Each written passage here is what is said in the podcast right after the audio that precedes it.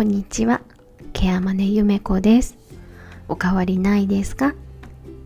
今日は7月8日木曜日です。今日は一日雨が降っていました。午前中から警報が出たりしていたので現場のスタッフさんもね、結構ちっちゃい子供さんがいるスタッフさんなんかはお休みをされたりしていましたので私も現場の応援に出たりまた午後からはあの新型コロナワクチンの接種が最終日でありましたので、まあ、そんなこんなでバタバタと過ごした一日でした。そんな慌ただしい一日だったんですけれども朝一番に驚きのニュースが入りました。それは現場の、まあ、ある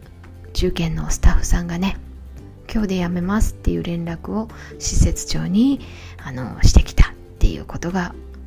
連絡として入ってきました。あのー、面接をね最近こう職員の面接を個別面談をずっとしてたので、まあ、彼女の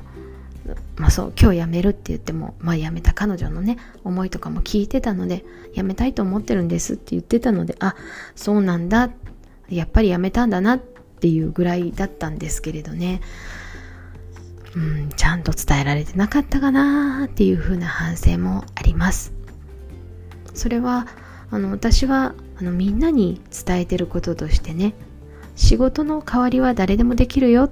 ていうことを常日頃から言ってるんですね。例えば私が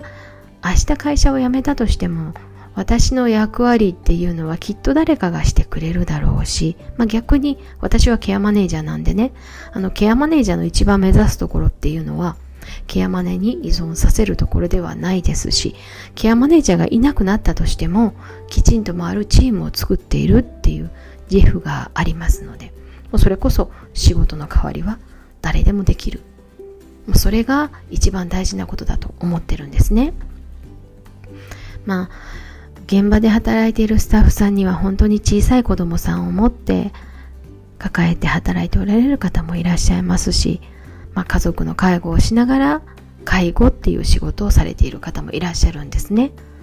まあ、そんなこんなでいっぱいいっぱいになってしまっている状況っていうのもあるじゃないですか。なので、何を優先するのかっていうことは常日頃から言ってて、仕事を優先するんじゃなくって、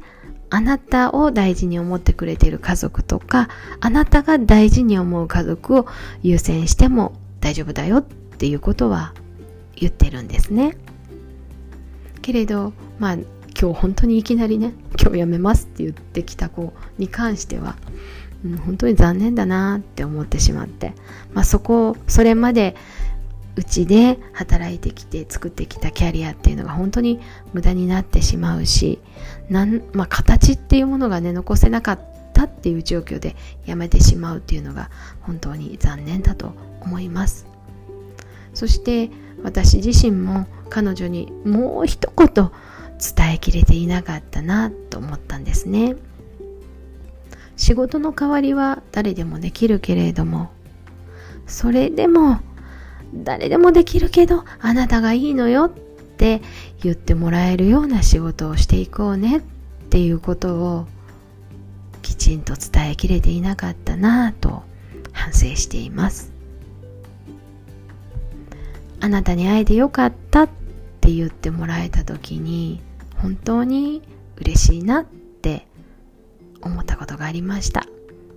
私のケアマネージャーがあなたでよかったって言われたら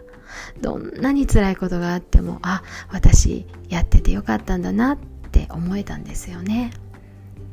でも世の中にはたくさんのケアマネージャーがいますし、まあ、例えばうちの事業所だけでも私である必要はないんですよね。それでもあなたでよかったって言われたら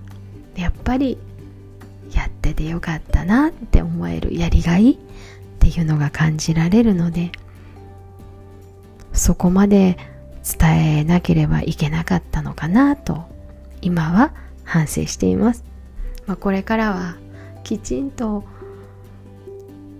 言葉を大切に伝えていけたらなと思っています。今日はこんなことがありました。最後まで聞いてくださってありがとうございました。ケアマネゆめこでした。また来ますね。